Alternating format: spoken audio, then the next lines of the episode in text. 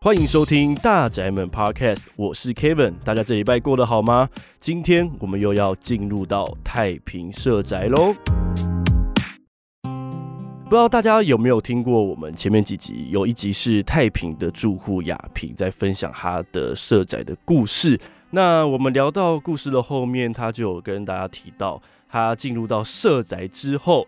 交了一群，做了很多的事情，然后有很多的交流，成为彼此人生中的羁绊的一个小团体。那今天非常开心，我们就把这个团体邀请到了我们的录音室里面哦，所以今天录音室非常多人。那我们就欢迎我们社宅金字塔顶端的三位成员，三位大家好，嗨，欢呼声。我们介绍一下自己吧。我是太平社宅的种子住户，然后是阿信，然后也是金字塔的一员。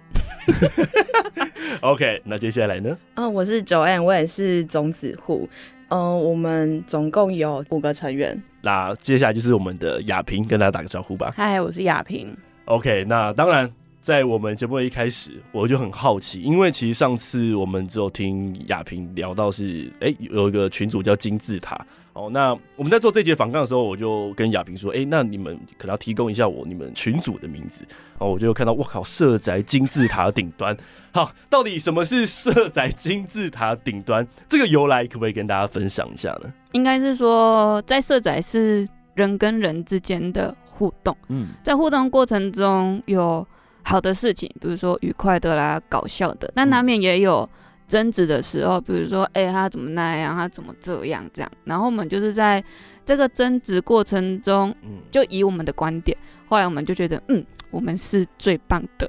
金字塔顶端。就是吵完架之后，或者是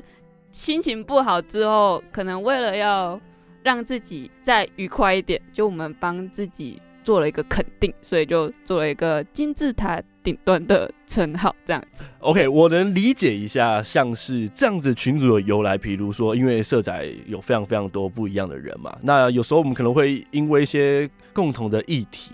然后会有不一样的意见，那所以是可能会有很多个不一样的声音，然后跟对立面出来之后，你们就聚集在一起，因为然后你们是呃可能想法比较相同。哦，那彼此也比较认同彼此的一些意见跟建议，所以你们聚集在了一起，我们可以这样理解。所以可能还有莫名其他很多小团体或小圈圈的形态出现嘛，在社宅里面可能有，但是我们没有想要去了解那么多。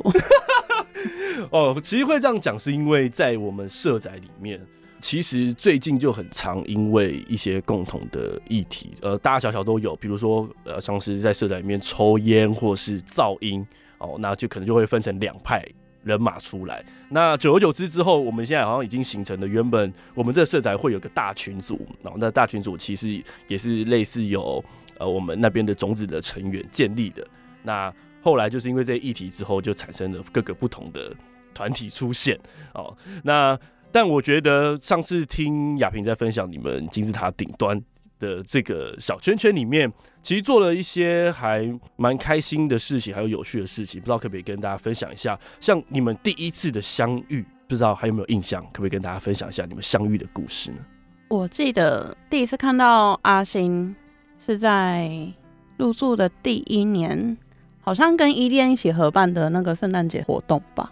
我第一次看到他的时候是 那, 那时候是啊 ，九 M 是办那个一户一菜，嗯哼，然后就有看过他，嗯，对，但是那时候还没有交流，然后就是只有见过面这样，对，哦，那都是透过活动。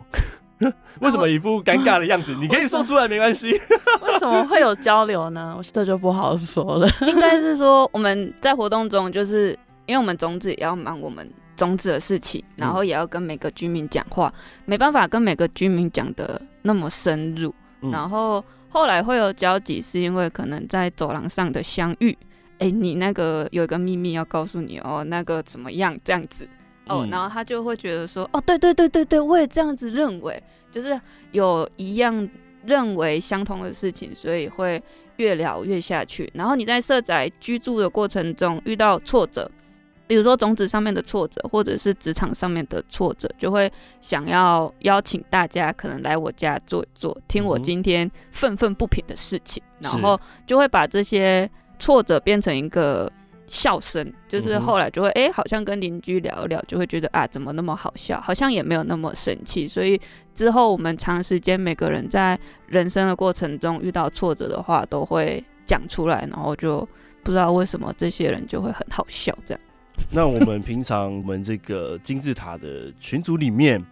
大家最常会碰到的事情或是困扰会是什么？因为我们都住在同一个社区，嗯，那一样的议题就是包含就是在生活上，比如说，哎、欸，我刚刚去倒垃圾有看到老鼠，嗯，这种我们就会稍微讲一下，因为可能里面会有怕老鼠的居民，嗯，像我就非常害怕，我就会知道说，哎、欸，有老鼠就不会去，那我就会去另外一边，然后还是说，哎、欸，我刚刚看到谁，然后在哪里发生什么事，就会稍微讲一下，或者说哪里有需要注意的，这是我们共通的议题。嗯，那再来就是，我觉得比较延伸是到后面我们开始会讲一些我们可能在职场上会遇到的事情，嗯，然后或者是哎。欸欸、你们可以给我一点意见吗？因为我想要听看看不同角度出来的意见会是怎么样。那我们就会说，哎、欸，在上面群组好像大家都可以给予不同的意见，因为角色不一样，你每一个人的意见它其实是整合起来，会是一个很好的意见。那大家在提供意见的时候，都是哎、欸，我很认真的在讨论这个话题，还是特别常常会有几个人就是会给一些就是像是开玩笑的这种建议？大部分都是蛮认真的，哦，都是很认真在讨论。是有一个人都开玩笑了，或者是异度，那个人就是今天也没来的那个，他就是比较无厘头一点，会就是算大家的开心。他就是很无聊，他就是很无聊，然后他讲的话就是很容易就嗯句点。因为就是你约他，他也会给你据点，然后你讲一个太严肃的议题，比如说我们会讨论关于呃社宅的群组的问题，嗯，就是那时候很轰轰烈烈的群组问题，我们就会稍微讨论，他就会觉得嗯不关我的事这样，然后他就会都不讲话，嗯，然后或者是他要讲话的时候，可能是突然间插播进来一个好笑的事情，或者是好笑的贴图这样。哦，他属于一个倾听者啊，嗯。你有什么话想很多的话想跟他讲，他会愿意听。他是一个蛮好的例子，因为他可以展现出没有意见的居民，嗯，我们是有一个角色扮演的居民，就是很明显，就是哎、欸，那每个人的声音都是不一样，所以我们可以取得意见的方式也是真的比较广啊。就光一个小小的群组就可以获得不同的意见。嗯。嗯，那你们现在是平常都，比如说有约好每个礼拜一定会聚会个几天，或是每个礼拜几就是固定会吃饭这样吗？没有特定，就是可能突然想要吃火锅，就揪一揪，就会问说，哎、欸，你们什么时候有空？就会约。嗯，对，不会特定说一个礼拜一定要一次，那个太折磨人了。那你们不是平常也会，比如说就揪一揪，就是可能出出去外面玩个三天两夜，或是有计划，可能你们会一起出国之类的。呃，我们上次是有去台南两天一夜，嗯，对，五位成员一起。对，那那位你们刚刚讲比较倾听者，嗯，他连出去玩也是比较就是 follow 大家这样。没有哦，这就不一样了。我们给他一个很重要的动作，就是他负责帮我们找住的地方。要去哪里他要稍微知道，然后下去买东西他要下去，然后负责管理我们的公积金。哦，他不会有什么其他的意见，就是 OK 吗？他没有意见哦，所以他算是一个呃，其实你们假如说一起出去玩好，你们就指派一个任务给他，然后他就彻底去执行。因为我们怕我们又把他丢在半路没办法带回来，有时候会把他丢在厕所里面，然后我们就走了。因为第一次一起出去的时候是去日月潭滑 S U P，嗯，然后我们在一个停车场。然后那停车场因为有厕所，大家都去上厕所，已经要去牵车了。走到一半，我想说奇怪，怎么少一个人？嗯，然后才发现啊，我们把他丢在厕所，没有等他。那他也没有主动来找你们，还是打电话给你们这样？他也无所谓，因为他也默默的走过来。啊，好酷哦！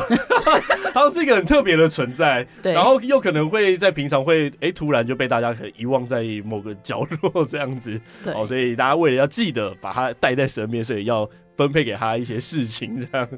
哦，蛮有趣的。那我们还有一位嘛，我们另外一位成员他大概是一个什么样性格的角色呢？哦，我觉得他的存在很重要，嗯，嗯，他是我们就是这一群黑脸里面的白脸。超白。对，就当大家有一些爆发性的冲突或是一个情绪的时候，他就负责安抚大家的。冷静，冷静，你们冷静。然后像我比较容易暴走，他就会在我暴走的时候跟我说：“你先把你要讲的话先在这里打过一遍，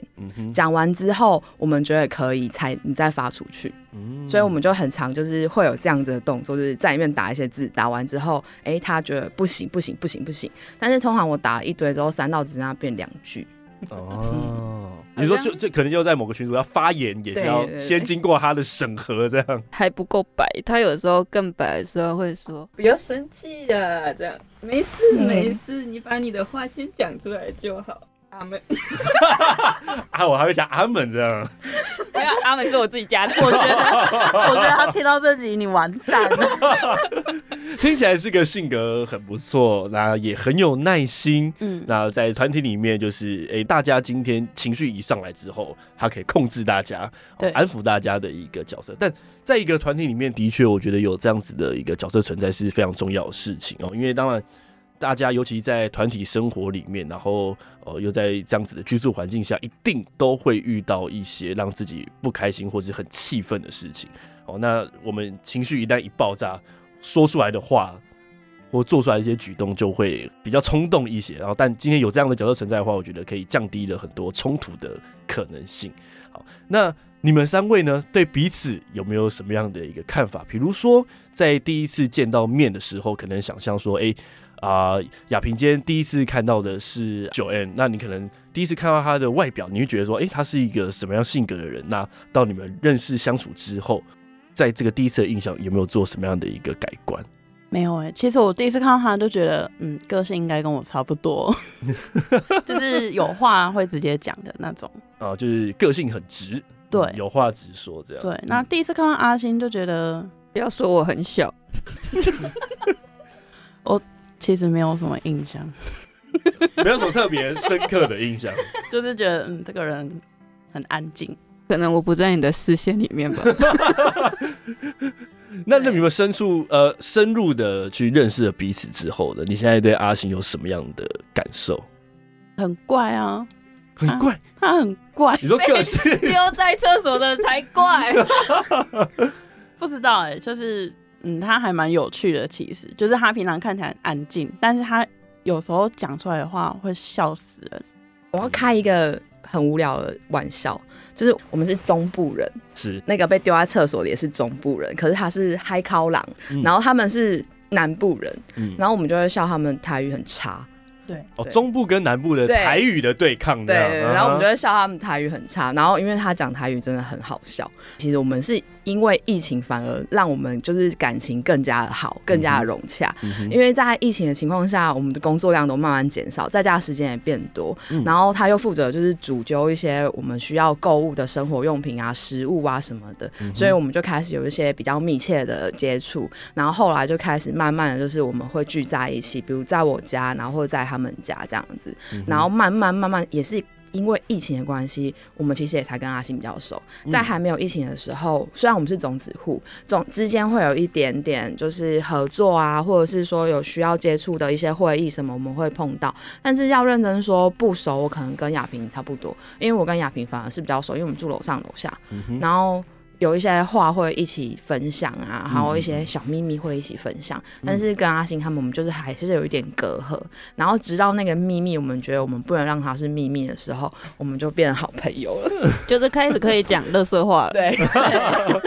对，这个秘密有办法在节目里面不行不行，它就是一个秘密这样，它就是一个秘密。但是你去问，你可以问得到啊。对。我可以去从什么样的角度切进去问谁呢？要问对人。曾经发生在社宅里面发生过的事情，在社宅里面的事情啊，嗯，因为我们毕竟共同话题一定是社宅啊，嗯，跟公共的事务有关系，这样，嗯，对对对对，好好奇哦。私下私下私下的时候，下一个话题，下一个话题，下一个不要太久。但也是因为一个共同的话题，然后让大家更凝聚在一起。但那我也好奇，就是像呃，我们成员有五位，大家感情也都还不错的情况底下。在相处以来，可能或多或少有没有遇过，在可能你们五位在沟通事情上会有争执的时候，或是到吵架这样的状况？目前是真的没有，因为我跟Joanne是比较有主见的人，然后其他人就都会听我们的，所以其实也还好。嗯，等于是刚好我们的五位刚好个性，然后可以有点算互补。对，哦，有倾听者，然后有发起者，那就是互相的配合，那还有安抚大家，阻止大家不要那么冲动的存在哦，所以让你们五位的感情也会越来越好。这样，那在这边的话，啊，上次有问过雅萍一些关于入住前还有入住后的一些差异性，所以我也想要来问问Joanne跟阿星，在你们还没有入住社宅之前，跟入住社宅之后。你们觉得在居住的形态或是生活方式上面有没有什么样的差异性？我们请Joanne先回答好了。我以前住的地方是学生套房，嗯，学生套房明显就是它只有床，然后基本的卫浴设备，嗯，空间一定是比较小。那因为我是自己在做气球布置，接一些排队布置，嗯，那那些东西其实是需要有一定的空间的，嗯。那后来慢慢就是没有在。嗯，公司做了，所以就离开自己做。自营者的情况下，你要在资金有限的范围内去找到一个适合的空间，其实是比较难的。嗯，那刚好看到就是住宅处有抛出一个种子企划部分，嗯，所以我们就想说，那我们来试试看好了。那没想到就是还蛮顺利的。住进来之后，环境真的差很多，因为它就是一个非常便宜的价格，你可以居住到一个很好的空间。嗯，我们先不管它的噪音问题或者是邻居问题。光是这个空间它可以带给你的就是很明显你已经补足你原本的需求，就是你的大小不足，所以你来到了一个比较大的地方。那它最简单的还有附赠就是一个可以让你煮东西的地方，所以其实它方便性很的高，已经可以达到说你已经在这里面你可以什么事情都不用去外面，只要把食材买进来然后好好的生活在里面，所以对于说在家工作的人来说非常方便，就是很好的一个环境啊。是，嗯，呃，那你在当初有没有对于社宅会充满了一些可能标签化的想象，比如说会担心进去之后会遇到什么样奇怪的人，或是会发生什么样奇怪的事情？嗯，应该是说其实我们一开始申请入社宅的时候没有想过有那么多标签可以贴。 嗯, 嗯我们其实很单纯觉得说哎、欸，我只要收入没有到，然后我又是在台中的劳工，我就可以申请的，嗯，我不一定说我一定要住在台中还是什么样的身份，所以其实你只要有一个收入你没有达到那个高标的话，其实每个人都是可以申请的，嗯，但是因为好像后来政策慢慢改变，其实开始我们觉得社宅会被标签化，会被标签化很明显，你在就是我们知道的就是关怀物从原本的 百分之三十 要补到 百分之四十、嗯，这个很明显你已经开始在贴标签了。那我们在入住的时候有分一房型、二房型、三房型，嗯，一房型广泛来看的话大多数都是像我们这样子的劳工，就是青年劳工，嗯，所以你可以知道说，欸，青年劳工他们也可以入住。那二房三房开始就是一定要会有结婚然后有小孩的才可以入住，嗯，那他已经很明显的分辨说，欸，单身者跟家庭的形态不一样了，嗯，但是开始贴标签了， 百分之三十 要贴到 百分之四十 的时候你开始越来越明显，现在开始有更多的单身的关怀户需要入住。那我觉得标签化的后续其实是因为政策在改变才会开始标签化，嗯，那以一开始入住来讲其实是没有这些问题的。 嗯, 嗯，了解。好，那阿星的部分要不要跟大家分享一下你的入住前跟入住后你个人觉得对你生活的一些差异性？嗯，就是在社宅可以认识不同的人，啊，就可以满足我个人的社交需求。哦，所以你社交需求在你人生里面是占一个很大的比例，这样。对，因为我是一个很喜欢揪朋友出去或者是来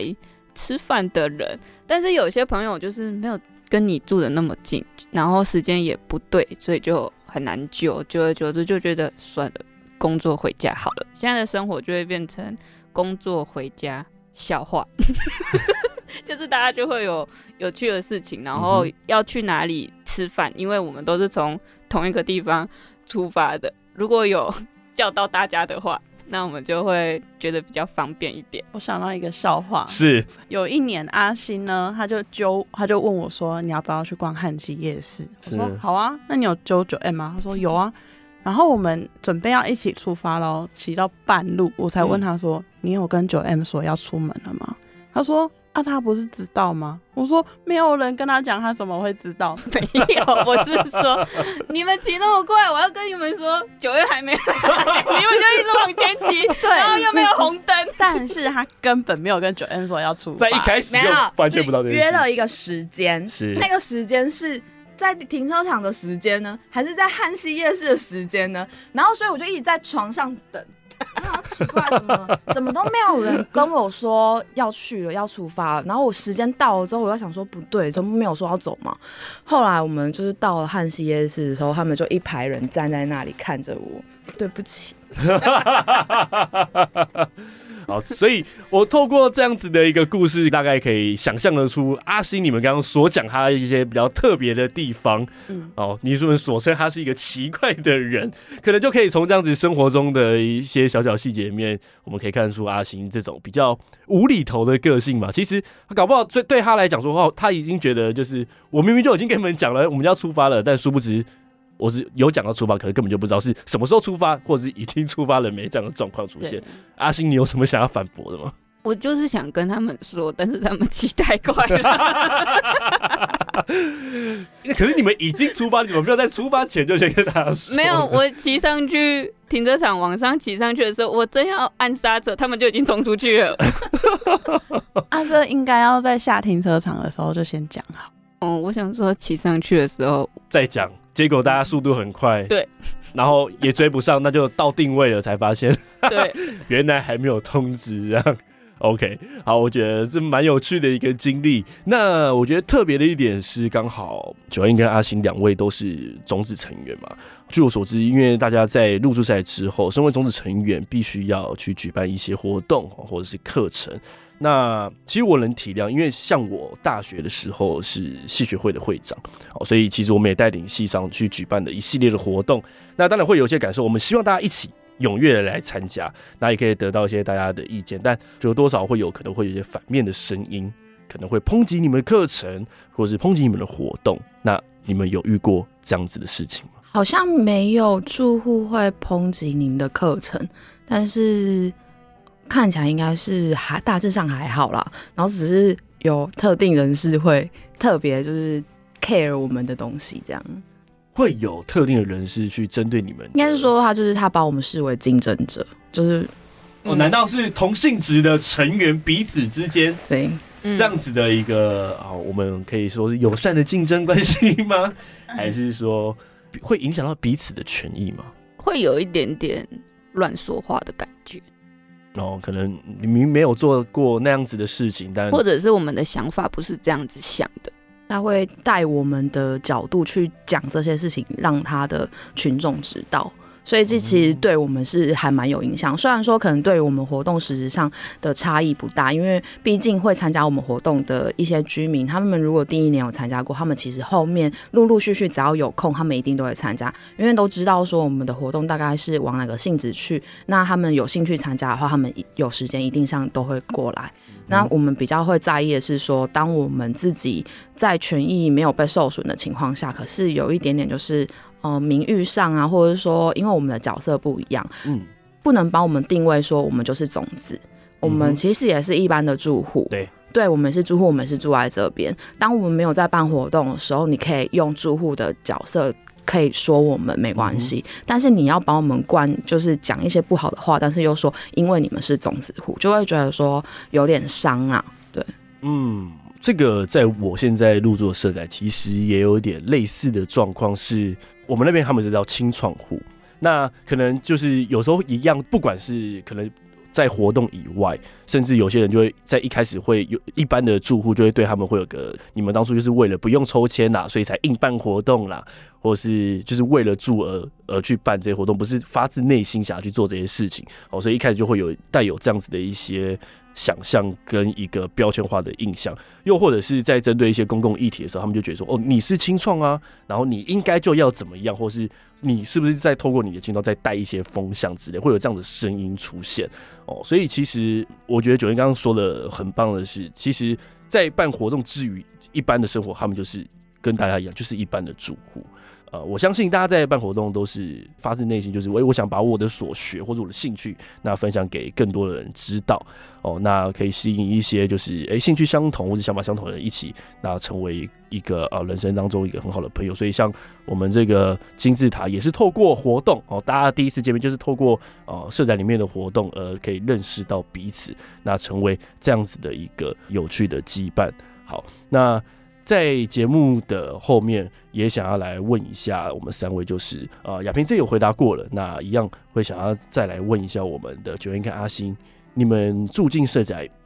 也好一段时间了，那你们住进社宅之后，经历过这样子的一些生活模式，对于未来你们会有什么样的一些想象呢？到新的社宅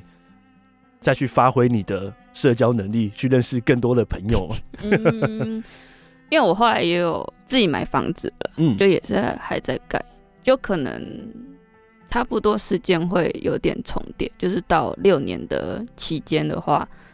可能房子也差不多盖好了。那如果房子是有点 delay 的话，我会可能再去抽抽看社宅，那没有抽到的话，我就会去住其他的地方。居住的规划是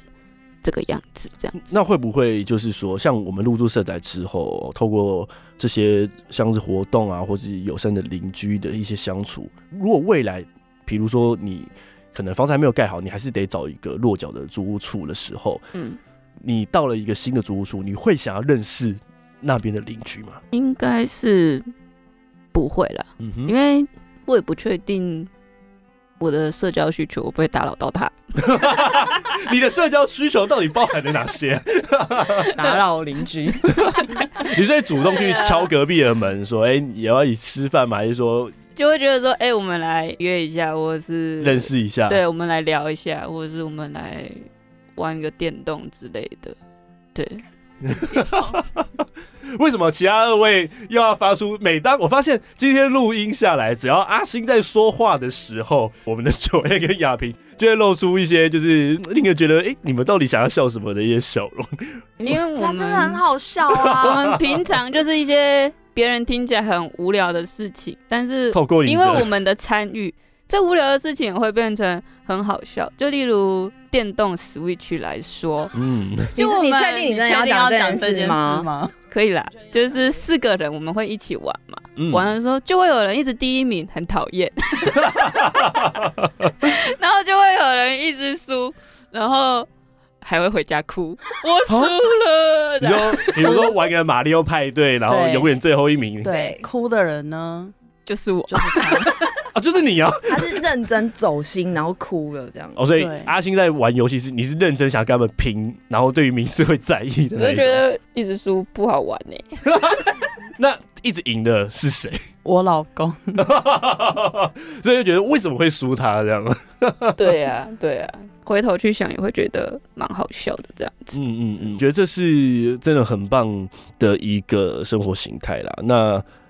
Joanne的部分要不要跟大家分享一下？哦社宅其实对于嗯我们住在外面的人，我觉得是一个很可以省房租的地方。嗯嗯，因为我现在有点居住空间又开始不够了，又不够了。对，因为嗯就是有在成长，所以真的是环境也需要在成长。嗯，那因为毕竟一房型它的空间是比较有限的，嗯、所以现在会考虑要再找新的地方。嗯哼，对，所以可能对于社宅来讲的话还。就是嗯，我觉得它是适合住，嗯，但是你如果要跟工作一起的话，可能还是有一点困难，嗯，对。嗯嗯、但我觉得，包含上次跟亚萍的访谈下来，就是我觉得三位都有一些共同的感受，可能是比如说我们在入住社宅之后，发现社宅人在相处上会比在外租友善许多，所以可能。比如说像刚刚阿星有提到，如果我们在社宅里面是透过活动然后去认识彼此，那可能未来搬到不是社宅的一个地方之后，就可能还是对于呃住宅的一些住户邻居多少会有一些保守，可能是担心不知道大家会不会跟我一样友善，或是会不会被自己的一些社交需求给吓到哦，可能还是会有这样的考量哦。但透过我觉得在社宅这样子很单纯的又友善的生活空间里面，可以让大家凝聚在一起，那进而成为可能人生当中新的阶段的一群好朋友。这个上次跟亚萍也有提到、哦、可能大家多少少都会有一些从小到大认识的朋友，可是除了社会之后毕业之后要再结交到那种可以交心的朋友，这样的机会真的是非常的少。所以我们上次有聊到有这样子的一个小圈圈，这样子的一个金字塔的存在，说实在真的是让人觉得非常的难得，而且是真的是非常感动的一件事情。所以进入到了我们节目的尾巴，这边也想要来问我们的 九 M 跟阿星，你们有没有什么样的话想要对什么样的人说呢？因为其实跟我同年纪的人都差不多，就是刚出社会没多久，然后其实在外面的租屋环境是比较小，然后房租也真的是很贵，所以我觉得以我这个年纪的话，我觉得大家都可以来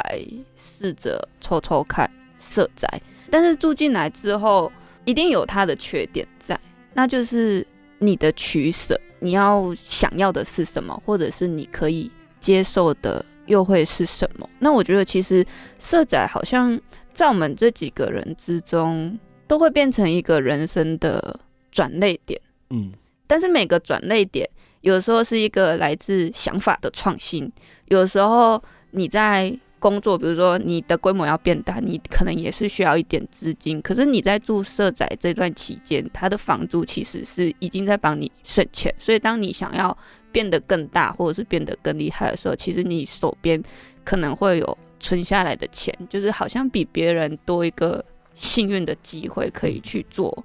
更不一样的事情。所以我觉得如果是跟我差不多年纪的台中市民朋友们就可以来试着抽抽看，不要觉得社会住宅好像是什么样子的人在住，而且我觉得这个标签是自己贴在自己身上的，像我可能就会把自己贴成社会住宅金字塔顶端，我就不会贴其他就是可能比较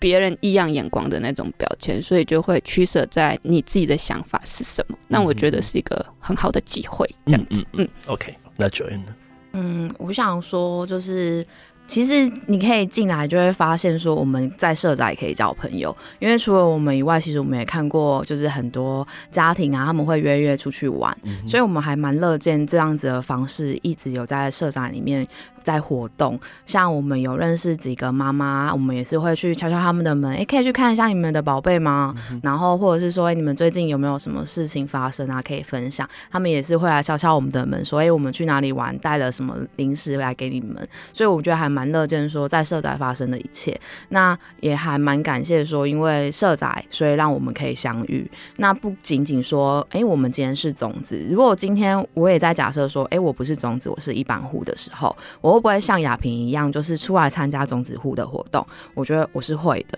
其实觉得很乐见说哎、欸，社宅里面有活动可以跟人家相处，那你可能会在里面遇到不同的人，你觉得他不适合你就可以退掉，但是我觉得在里面可以交到朋友是一个还蛮特别的经验、嗯、那也希望就是说我们就是台中市政府可以盖比较多的社宅，因为需求量其实算蛮高的、嗯、那你如果像鼓励一些像我们从外地到台中这边工作的青年，它是一个非常好的呃，立基的基点啊，因为你在外面就不会说我一出来外面住就被坑钱啊什么的，你还可以就是有一个还不错的环境，但是我们没有要要求到很高，它是一个适合居住的地方。那当然就是像刚刚阿星说的，他可能在一些管理上的瑕疵或是什么是有的，但是你去到外面它也是会有的。那我们其实是可以在一个群居的地方，那我们可以去做沟通啊，去做协调，这是可以做改善的。嗯嗯嗯。好，